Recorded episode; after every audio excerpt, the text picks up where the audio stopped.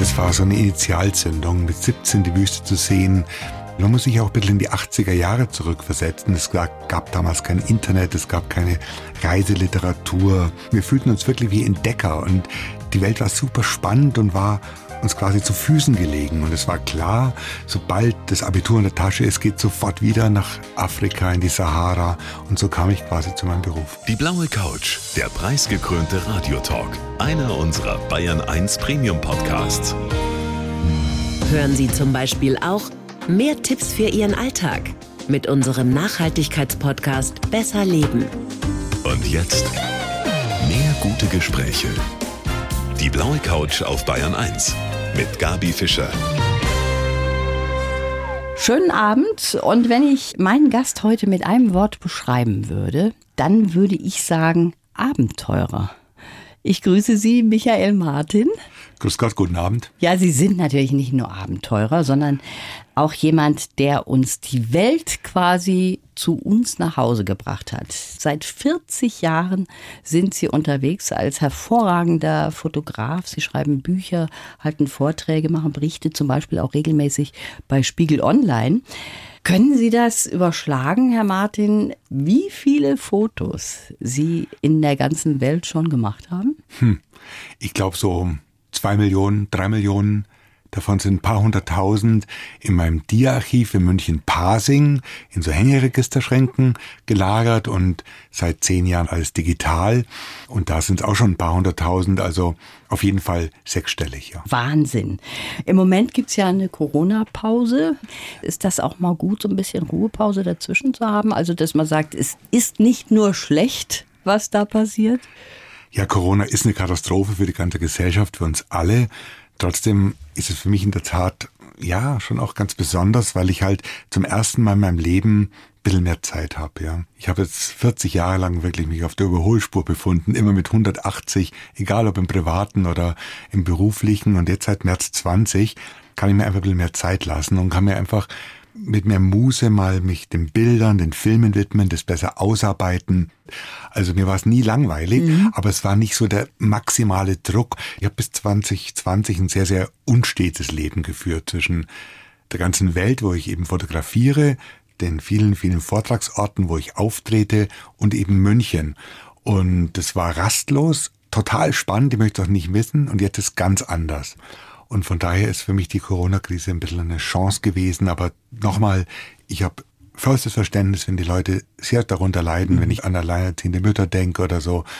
Dann ist das alles eine Katastrophe. Da haben Sie vollkommen recht. Der Fotograf und Vortragsreferent Michael Martin, der nimmt uns heute mal mit in die große weite Welt, tut uns auch ganz gut in diesen Zeiten. Seit 40 Jahren ist er immer wieder unterwegs und losgegangen, Herr Martin, ist alles auf einem Mofa.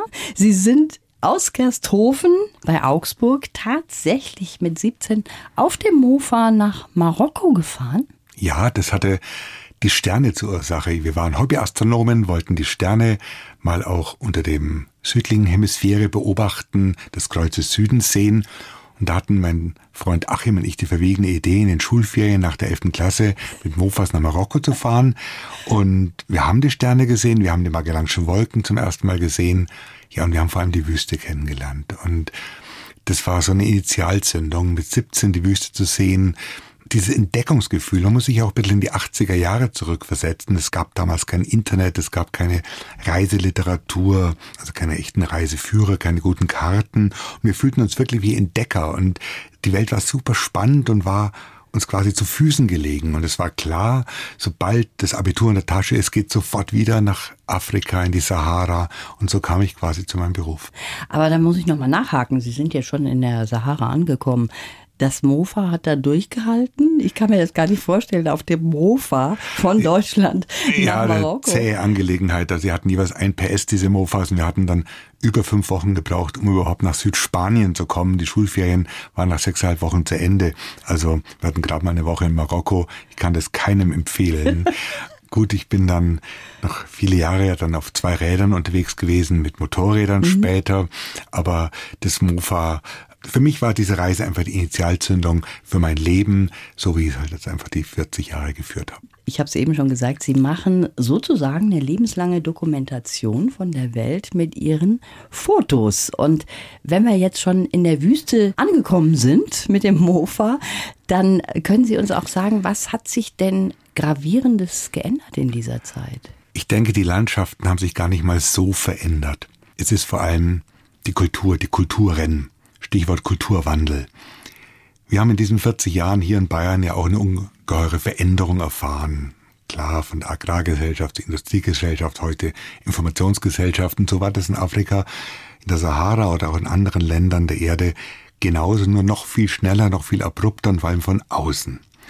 Wenn Sie heute nach Mali fahren oder wenn Sie heute nach Bolivien fahren, dann erleben Sie dort ein anderes Land als vor 40 Jahren. Mhm. Baustile, wurden aufgegeben, viel Wellblech wird verwendet, die Menschen sind nicht mehr traditionell angezogen, sondern haben chinesische Billigkleidung oder unsere Altkleidung an, haben vielleicht auch die Ernährungsgewohnheiten umgestellt, altes Liedgut oder Gedichte sind verloren gegangen, die Abende werden nicht mehr am Feuer zusammen verbracht, sondern am Handy oder am Fernseher. Diese Entwicklung ist normal, klar, mhm. das ist die sogenannte Modernität, aber sie kam eben von außen und war viel zu abrupt und zu schnell und es ist für mich als Fotograf schon ein bisschen traurig zu sehen, was da alles kaputt gegangen ist. Und was nachgekommen ist, ist ja nicht das Leben, das wir hier haben. Wir haben ja auch viel bekommen für diese Modernität. Wir haben eine moderne Medizin, wir haben Rechtssicherheit, wir haben tolle Medien, man kann sich entfalten. Ja, gesellschaftlich sind diese Länder oft noch sehr archaisch, ja, und sie haben als Frau trotzdem keine Chance, den Mensch zu heiraten, den sie heiraten wollen. So ist das ganze Lebensgerüst für viele Menschen einfach verschwunden und ich wundere mich manchmal, dass dieser Kulturwandel gar nicht so thematisiert wird. Wir haben sehr stark den Klimawandel im Blick, ganz wichtig.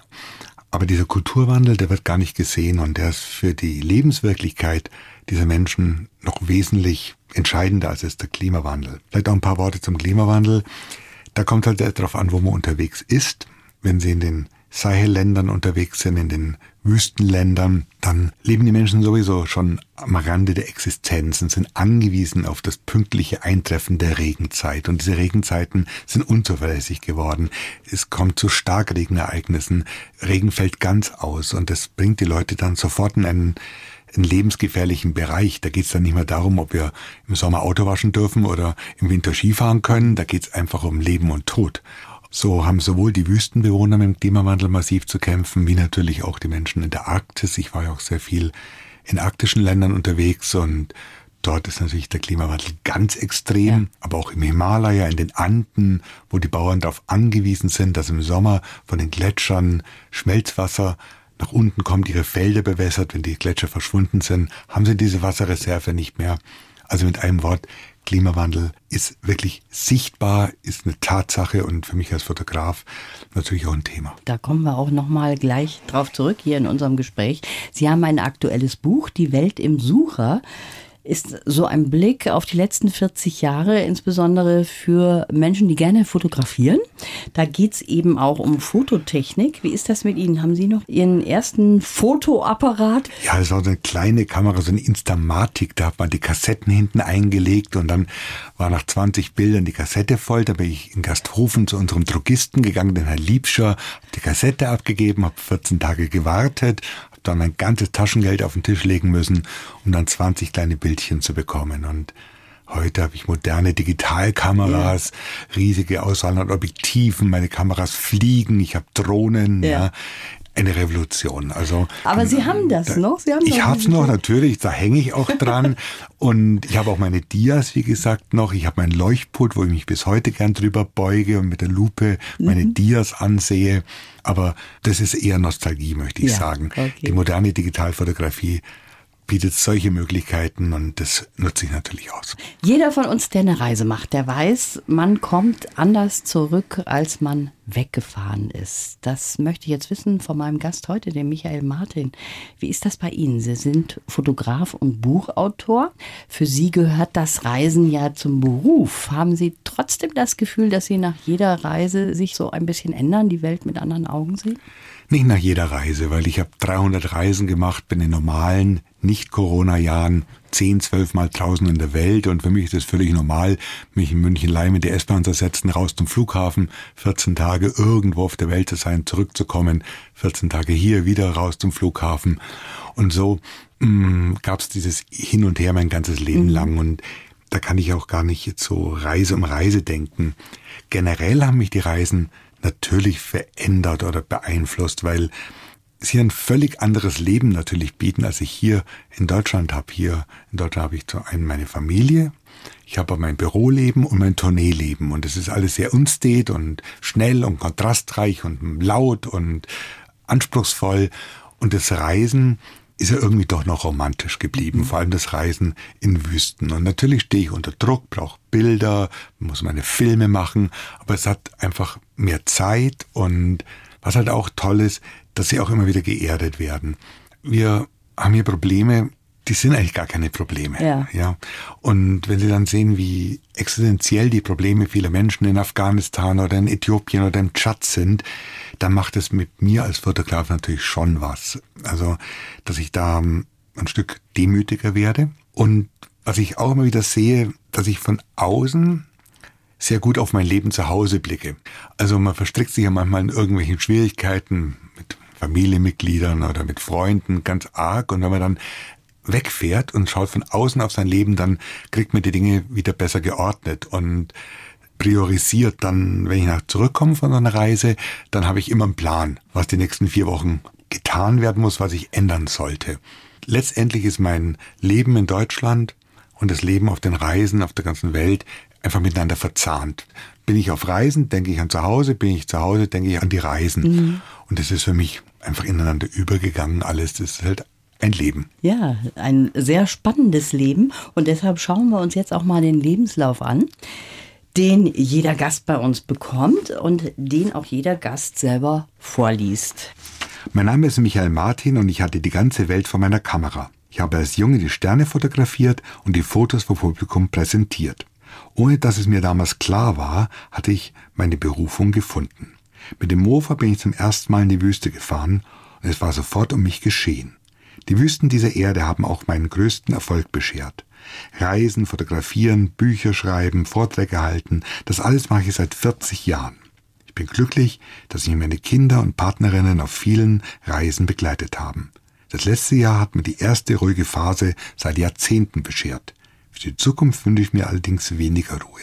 Ich möchte noch viele Jahre auf der Bühne stehen und noch viele einzigartige Momente vor meine Kamera bekommen. Stimmt. Dann möchte ich jetzt so einiges wissen aus diesem Lebenslauf. Sie haben vorgelesen, Sie sind trotz vieler Reisen eingebunden in Freundeskreis und auch in die Familie. Wie funktioniert das dann? Also Geht natürlich heutzutage besser als Geht heutzutage früher, ne? viel besser als früher durch WhatsApp, aber ich habe vor 20 Jahren schon die Lateinnote meiner Tochter per SMS bekommen. Also und vor 30 Jahren habe ich von Uganda oder von Bolivien auch eine Telefonverbindung nach München bekommen und habe immer wieder mich nach dem Befinden meiner Tochter oder der Familie erkundigen mhm. können. Also ich war immer kommunikativ und der Trick ist oft zu reisen, aber nie allzu lange. Das heißt, wie lange reisen Sie längstens? Das wird oft von den Zuschauern und Lesern völlig falsch eingeschätzt. In der Summe des Jahres 180 bis 200 Tage, also ganz viel. Aber es sind viele einzelne Reisen und die meisten Reisen dauern zwei bis drei Wochen. Anders geht's gar nicht oder ging es auch gar nicht, weil meine Kinder klein waren und den konnte ich nicht sagen, Papa ist jetzt für ein halbes Jahr weg. Das macht man einfach nicht und hätte ich auch nicht ausgehalten vor lauter Sehnsucht. Von daher war das alles sehr stark unterteilt. Der Vorteil war, dass ich auch immer wieder mit vollem Elan, mit sozusagen vollen Batterien gestartet bin. Mhm. Und wenn es auf einer Reise mal Schwierigkeiten gab, wenn ich auf gut Deutsch die Schnauze voll hatte, wusste ich immer, ha, in vier Tagen fliege ich eh wieder nach Hause. Mhm. Also, Wann war das denn zum Beispiel, dass Sie mal die Schnauze voll hatten? Naja, gut, man kommt halt oft mal in administrative Probleme, dass man über eine Grenze nicht drüber kommt oder dass man Wartezeiten hat oder dass das Wetter nicht so ist, wie man sich vorstellt es kommt relativ selten vor. Also ich bin schon einer, der es gut plant, gut organisiert und Schwierigkeiten sind zum Glück relativ selten. Mhm. Eigentlich um das Wort nochmal zu benutzen, Schnauze voll haben, ist eher dann, wenn ich mit den Ergebnissen nicht zufrieden bin, wenn die Bilder nicht so sind, wie ich mir das vorgestellt habe. Ich bin natürlich ehrgeizig, Perfektionist und mhm. vieles natürlich auch eine Frage des Zufalls, des Lichtes, des Wetters und da kann es natürlich auch manchmal gegen einlaufen. Aber immer wusste ich, nach 14 Tagen, drei Wochen bin ich wieder zu Hause. Meine Kinder wussten das auch. Und so haben wir das eigentlich ganz gut hinbekommen, das miteinander zu verzahnen. Außerdem habe ich meine Kinder oft auch einfach mitgenommen.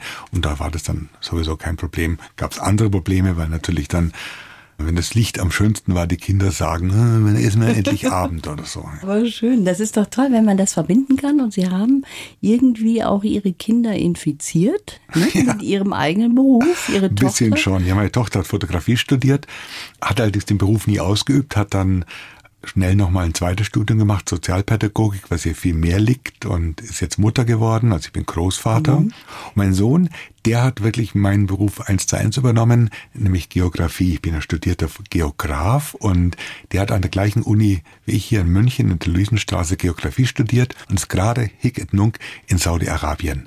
Da macht er seinen Master in Geografie. Wir haben jetzt viel über die Wüste schon gesprochen. Was können Sie denn eigentlich in der Wüste am meisten genießen, Herr Martin? Das Licht. Ich liebe das Winterlicht in den Wüsten. Also im Sommer fährt man auch nicht in die Wüste. Das sei mal allen Hörern so geraten. Da ist es lichtbleiern, es ist heiß, es hat schnell mal einen Sandsturm, auch man hat oft Begegnungen mit Skorpionen oder Schlangen. Man muss im Winter in die Wüste und dann wird man einen stahlblauen Himmel haben, oft auch ganz ruhiges Wetter, so Strahlungswetter, dass es eigentlich kühl ist, aber die Sonne strahlt sehr stark auf die Haut und das ist so, oh, das macht was mit einem, wenn man so dieses klare Licht den ganzen Tag eben hat. Dazu natürlich auch die Ruhe. Übrigens, dieses Licht gibt auch am Nordpol. Ich war mal eine Woche am Nordpol und da war es noch besser mit dem Licht. Da war das Licht 24 Stunden am Tag einfach voll da, die Sonne immer über dem Horizont. Und da habe ich dann gemerkt, nach einer Woche Lichtdusche, da war ich fast schon euphorisch, ja. ja? Ich konnte gar nicht mehr schlafen, weil dieses Licht so gleißend war. Und wenn ich so einen Tag wie heute sehe, rausschaue zum mhm. Studio, dann ist das Licht nicht so schön und da muss man schon gegen ankämpfen. Wir haben ein bisschen künstliches Licht hier für uns, was uns erleuchtet. Er jongliert sein Leben lang schon zwischen Reihenhaus in Deutschland und der großen, weiten Welt, der Fotograf Michael Martin. Sie haben gesagt, das hat Ihnen eigentlich auch mal ganz gut getan, jetzt zwangsweise eine kleine Ruhepause zu haben. Sind Sie jemand, der auch immer so ein bisschen, ja, wie soll ich sagen, so eine Batterie in sich drin hat und Hummeln im Hintern? Absolut, ja. Also ich kann eigentlich nicht ruhig sein. Es war nicht so, dass ich die letzten anderthalb Jahre auf dem Sofa gesessen wäre, sondern ich habe gearbeitet. Ich lieb's zu arbeiten, habe die Bücher geschrieben, die Filme gemacht, am Schreibtisch. Bin jeden Morgen zwischen halb fünf und fünf bereits am Schreibtisch zu finden so und da, mache da meine Arbeit, genau, immer mit Bayern 1 dann ab fünf Uhr und dann bearbeite ich meine Bilder oder schreibe meine Texte Texte. Zwischen fünf und acht entsteht das alles so. Um acht gehe ich dann ins Büro, dann kommt so tägliche Büroarbeit. Ich finde so am meisten Kraft in der Natur draußen, bin sehr viel mit meiner Frau in den Bergen oder das heißt auch noch am Ammersee. Einfach, wir haben keinen Fernseher. Ja, Fernsehen gibt's nicht in meinem Leben. Tatsächlich? Ja, gibt's einfach nicht. Hat's Sie nie gucken gegeben. am Computer, seien Sie nee, ehrlich. auch nicht. Nein, auch nicht. Ich schaue nichts. Ich schaue einfach gar nichts an. Ja, ich lese Zeitungen, hab auch sehr ruhige Zeiten, mal vielleicht am Abend, wenn ich auf dem Sofa sitze und Süddeutsche Zeitung lese oder so. Aber ansonsten hat mein Tag auch in Corona-Zeiten 16 Arbeitsstunden. Also ich bin einfach ein Workaholic. Ich bin Perfektionist und möchte es alles toll haben und da ziehe ich sehr viel Freude und Befriedigung draus. Mhm.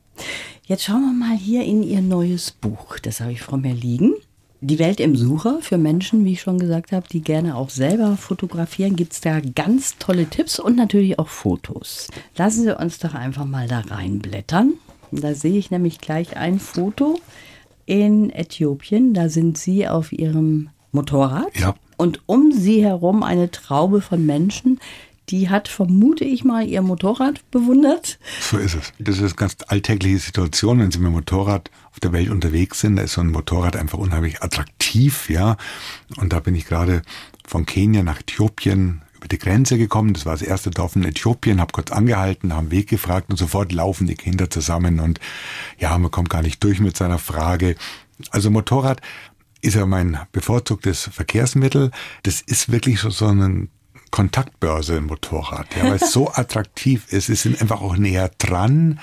Auf der anderen Seite muss man sagen, ist Motorradfahren natürlich sehr anstrengend und es gehört viel Selbstdisziplin dazu, dann auch wirklich noch zu fotografieren. Sie können nicht so viel Ausrüstung mitnehmen. Also es hat alles zwei Seiten. Ich habe auch viele andere Reisen gemacht mit Geländewegen, habe eine Pulka, also einen Schlitten durch die Antarktis oder zum Nordpol gezogen, war viel mit Booten im Amazonas unterwegs oder eben auch zu Fuß, wenn ich im Himalaya oder in Anden unterwegs bin, mhm. dann sehen wir viel auch beim Trecken.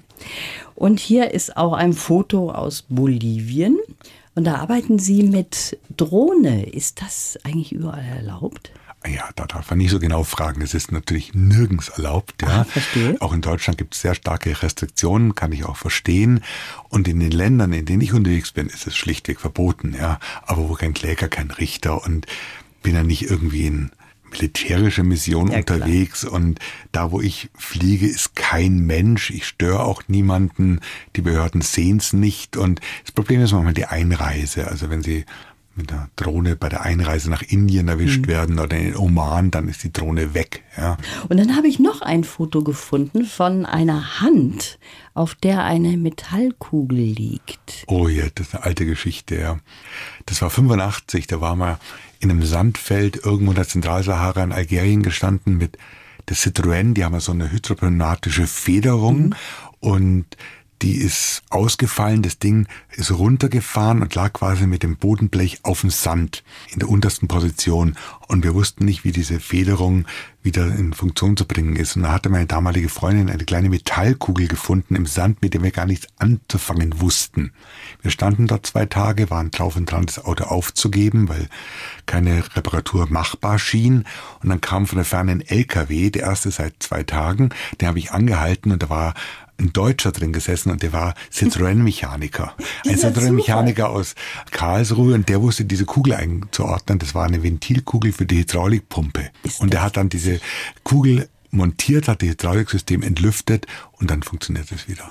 Aber was für ein Zufall. Ja, und vor allem auch, dass meine damalige Freundin die Kugel auch gefunden, gefunden und hat. aufgehoben hat ja. und dass ich es auch noch fotografiert habe. Aber ja gut, sowas passiert selten und wichtig ist natürlich für mich als Mann, der auf der Bühne steht, dass ich sowas fotografiere, dass ich dann auch entsprechend erzählen kann. Mhm. Da ist auch ein Foto drin in diesem Buch zum Beispiel von über 200 Filmrollen, mit denen Sie ja früher unterwegs sein mussten. Ne? Richtig, es war meine Ration für eine Reise. Also in der Regel komme ich bis heute mit 10.000 Bildern von einer zwei-, dreiwöchigen Reise nach Hause. Heute haben wir die auf einer Scheckkartengroßen Speicherkarte, die 10.000 Bilder. Damals waren es halt 200 Rollen Film, ja. Und es war nicht nur Gewicht. Ich musste die Filme vor Röntgenstrahlen schützen, vor Diebstahl schützen, habe die nachts oft in den Schlafsack mit reingenommen, äh, versucht die gut nach Hause zu bringen, dann wurden die entwickelt und hat man erst dann nach zwei, drei Wochen das Ergebnis gesehen. Und wenn ich dann auf Tourneen gegangen bin, habe ich dann meine Diakisten in jede Pizzeria, in jedes Hotel in Deutschland mit reingeschleppt, weil die gab es nur einmal. Mhm. Und so war das ein Riesenschatz für mich. Und über diese 30 Jahre, die ich Dia fotografiert habe, ist zum Glück nie ein einziges Bild verloren gegangen. Kein einziges. Nein, das wäre eine Katastrophe gewesen. Im Grunde genommen ist die Entwicklung schon toll, ne? Für ja, auf der anderen Seite war es auch ein schönes Gefühl, dass wenn ich so ein kleines Dia an der Hand halte, das projiziere am Abend, dann weiß ich, dieses Filmstückchen war damals in Mali oder in Afghanistan tatsächlich mit dabei. Also bisschen was so an Gefühl ist auch verloren gegangen mit der modernen Digitalfotografie. Ein bisschen was an Nostalgie auch. Also die Fotos von meinem Gast heute, dem Michael Martin, die sind sensationell. Egal, ob jetzt von den Wüsten dieser Welt oder auch von Eisregionen, Vulkanen, Steppen, Savannen, Nordpolarmeer, ganz wurscht. Sie haben natürlich in den letzten 40 Jahren auch den Wandel in der Natur dokumentiert, Klimawandel. Sie haben auch 2005 einen Vortrag bei der UN-Klimakonferenz darüber gehalten. Wie sieht das jetzt mit Ihrem eigenen ökologischen Fußabdruck aus? Das sieht in der Tat nicht gut aus, ja, weil ich natürlich fliege, fliegen muss, auf der ganzen Welt fliegen muss.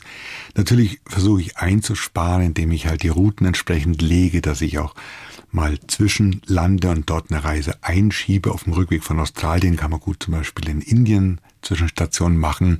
So kann man natürlich den CO2-Abdruck reduzieren. Ich kompensiere auch bei Atmosphäre meine Flüge vollständig. Mhm. Trotzdem kommt man natürlich immer wieder in diese Zwickmühle. Ich bin natürlich auch in gewissem Sinne ein Botschafter, wenn ich auf der Bühne stehe mhm. und ich bringe sehr viel Geografie, sehr viel Wissen auch ans Publikum, auch viel Engagement und Herzblut und benenne diese Probleme auch. Bin natürlich selber als Reisender ein Teil dieses Problems. Mhm. Ist jeder von uns. Sie sind vielleicht auch mit dem Auto ins Studio gekommen oder ich bin mit dem Auto vorhin vom Passing hergefahren. Ich glaube, jeder von uns sollte sich vernünftig verhalten, sollte sich klimafreundlich verhalten, soweit eben sein Beruf zulässt. Und wenn wir alle da zusammenhelfen, wenn auch die Politik jetzt endlich da mal in die äh, Strümpfe kommt, dann können wir, glaube ich, ja, den Klimawandel schon noch drehen. Aber es ist ein, eine Herkulesaufgabe und ich bin ganz mit den neuen Regierungsparteien jetzt auch überein, dass das die Hauptaufgabe für uns sein muss. Mhm, zumal Sie das ja auch vor Ort direkt gesehen haben und immer noch sehen, was sich da alles verändert hat. Jetzt habe ich so das Gefühl, dass Sie ein Mensch sind, der eigentlich nicht so schnell aus der Ruhe zu bringen ist. Sie haben aber auf der anderen Seite auch gesagt, Sie sind Perfektionist. Da ist man ja manchmal so ein bisschen pingelig und kann unter die Decke gehen. Wie sieht denn das bei Ihnen aus? Nee, pingelig bin ich überhaupt nicht. Ich bin einfach zielstrebig und okay. ich weiß schon, was ich will.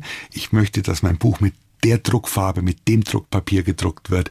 Ich möchte, dass ich der Raum, in dem ich meine Vorträge projiziere, absolut abgedunkelt ist, dass ich einen Top-Beamer hinten stehen habe. Aber das muss man ja einfach durchsetzen, ja. So hart es klingt. Man ja. muss einfach dranbleiben, muss auch bereit sein, da Geld zu investieren und konsequent sein. Und das muss man aber nicht mit Pingeligkeit machen, sondern einfach mit manchmal braucht man ein bisschen Penetranz, ja, mhm. und manchmal Konsequenz einfach. Also ich bin auch nicht überall so. Also ich würde mich jetzt bei Klamotten nicht als Perfektionist bezeichnen, um Gottes Willen. Mhm. Aber was meine Arbeit betrifft, die Druckqualität meiner Bücher, die Projektionen meiner Vorträge, das muss perfekt sein. Und Aber da arbeite ich auch dran und arbeite auch an mir, dass meine Performance auf der Bühne, mein Kommentar, dass das alles immer noch besser wird. Sie strahlen eine Ruhe aus. Danke. Und die kommt Ihnen wahrscheinlich auch zugute, wenn man da schon mal in Situationen kommt, in die so ein Otto-Normalverbraucher wie ich nie kommen würde. Da haben Sie schon recht. Ja, man wird da schon ein bisschen gestählt. Ich war schon in vielen schwierigen Situationen und oder vielleicht auch andersrum. Die Ruhe habe ich halt einfach. Die ist mir auch ein bisschen in die Wiege gelegt worden und die hilft mir sowohl auf der ganzen Welt wie auch hier. Mhm. Sagen wir mal, eine Autopanne irgendwo auf der Autobahn regt mich wirklich nicht auf. Also Reisen ist, finde ich, eine gute Lebensschule. Das glaube ich auch. Ich habe von Ihnen auch ein Foto gesehen, da dachte ich mir, ui, glaube ich, würde ich jetzt nicht machen. Da sind Sie in einem kleinen Flugzeug und Sie haben dazu geschrieben, da habe ich die Tür wieder mal ausbauen lassen, damit ich besser fotografieren kann. Das klingt ja auch ganz schön gefährlich, was Sie ja, da Ja, aber es hat mit meinem ne? Perfektionismus zu tun, weil ich natürlich niemals Flugzeug anmieten würde, wenn die Tür nicht ausgebaut wäre, mhm. weil durch solche Plastikfenster durchfotografieren können Sie völlig vergessen. Also lasse ich die Tür ausbauen, was nicht jeder Pilot gerne macht, weil gibt's Verwirbelungen etc. und verboten ist es auch noch. Das Bild, das da drin ist, hat einen anderen ernsten Hintergrund noch, weil wir sind dann über dem Turkana-See in Nordkenia enge Steilspiralen geflogen. Ich war natürlich angeschnallt. Als wir da landeten, sah ich, dass der Sicherheitsgurt bis wirklich auf einen hauchdünnen Faden ausgefranst war und gar nicht mehr gehalten hätte, wenn es dann zu einem Ruck gekommen wäre. Beim nächsten Flug dann, den ich mit dem gleichen Piloten gemacht habe, hat er dann das Gurtschloss mit einer Mullbinde gesichert. Also da muss man schon teilweise tolerant sein, gute Nerven haben. Es ist einfach so die richtige Mischung aus Pragmatismus und Perfektionismus und ein bisschen Glück mhm. einfach notwendig. Ist Ihnen auch schon mal was passiert tatsächlich? Nee, irgendwie habe ich immer Glück gehabt. In Augsburg haben wir früher immer gesagt, Mei, der Michael, der hat immer so viel Dusel, haben wir gesagt. Ja. ja. Ich habe wirklich schon viel Glück gehabt in meinem Leben und ich habe mich nie ernsthaft verletzt und bin nie ernsthaft krank geworden. Und so soll das auch bleiben. Jetzt sind wir schon hier am Ende der Sendung angekommen. Nicht nur das, wir sind schon im Dezember angekommen. Heute der 2. Dezember. Wie ist das bei Ihnen mit der Weihnachtszeit? Zelebrieren Sie das oder ist das gar nicht so Ihr Ding? Doch, doch, ist schon mein Ding, auf jeden Fall. Also wir haben schon einen Adventskranz zu Hause und meine Frau hat zusammen mit meiner Mutter Stollen gebacken, 17 Stollen dann ja. gebacken, die beim Bäcker dann freundlicherweise im Ofen dann gebacken werden durften und wir feiern Weihnachten einfach ganz normal wie jede andere Familie. Ich finde es schön und ich finde einfach auch, einfach wichtig, dass man so seine eigene Kultur einfach pflegt. Ja, wir gehen in den Weihnachtsgottesdienst. Also doch, doch, das, ich bin einfach sehr stark in Bayern verwurzelt, bin hier geboren, lebe hier sehr gerne. Aber das heißt nicht, dass ich nicht auch sehr gerne in die Welt reise, aber auch wieder gerne zurückkomme. Das haben Sie jetzt sehr schön gesagt. Ich wünsche Ihnen auf jeden Fall mit Ihrer Familie ein schönes Weihnachtsfest. Vielen Dank. Die Bayern 1 Premium Podcasts. Zu jeder Zeit, an jedem Ort. In der ARD Audiothek und auf bayern1.de. Bayern 1 gehört ins Leben.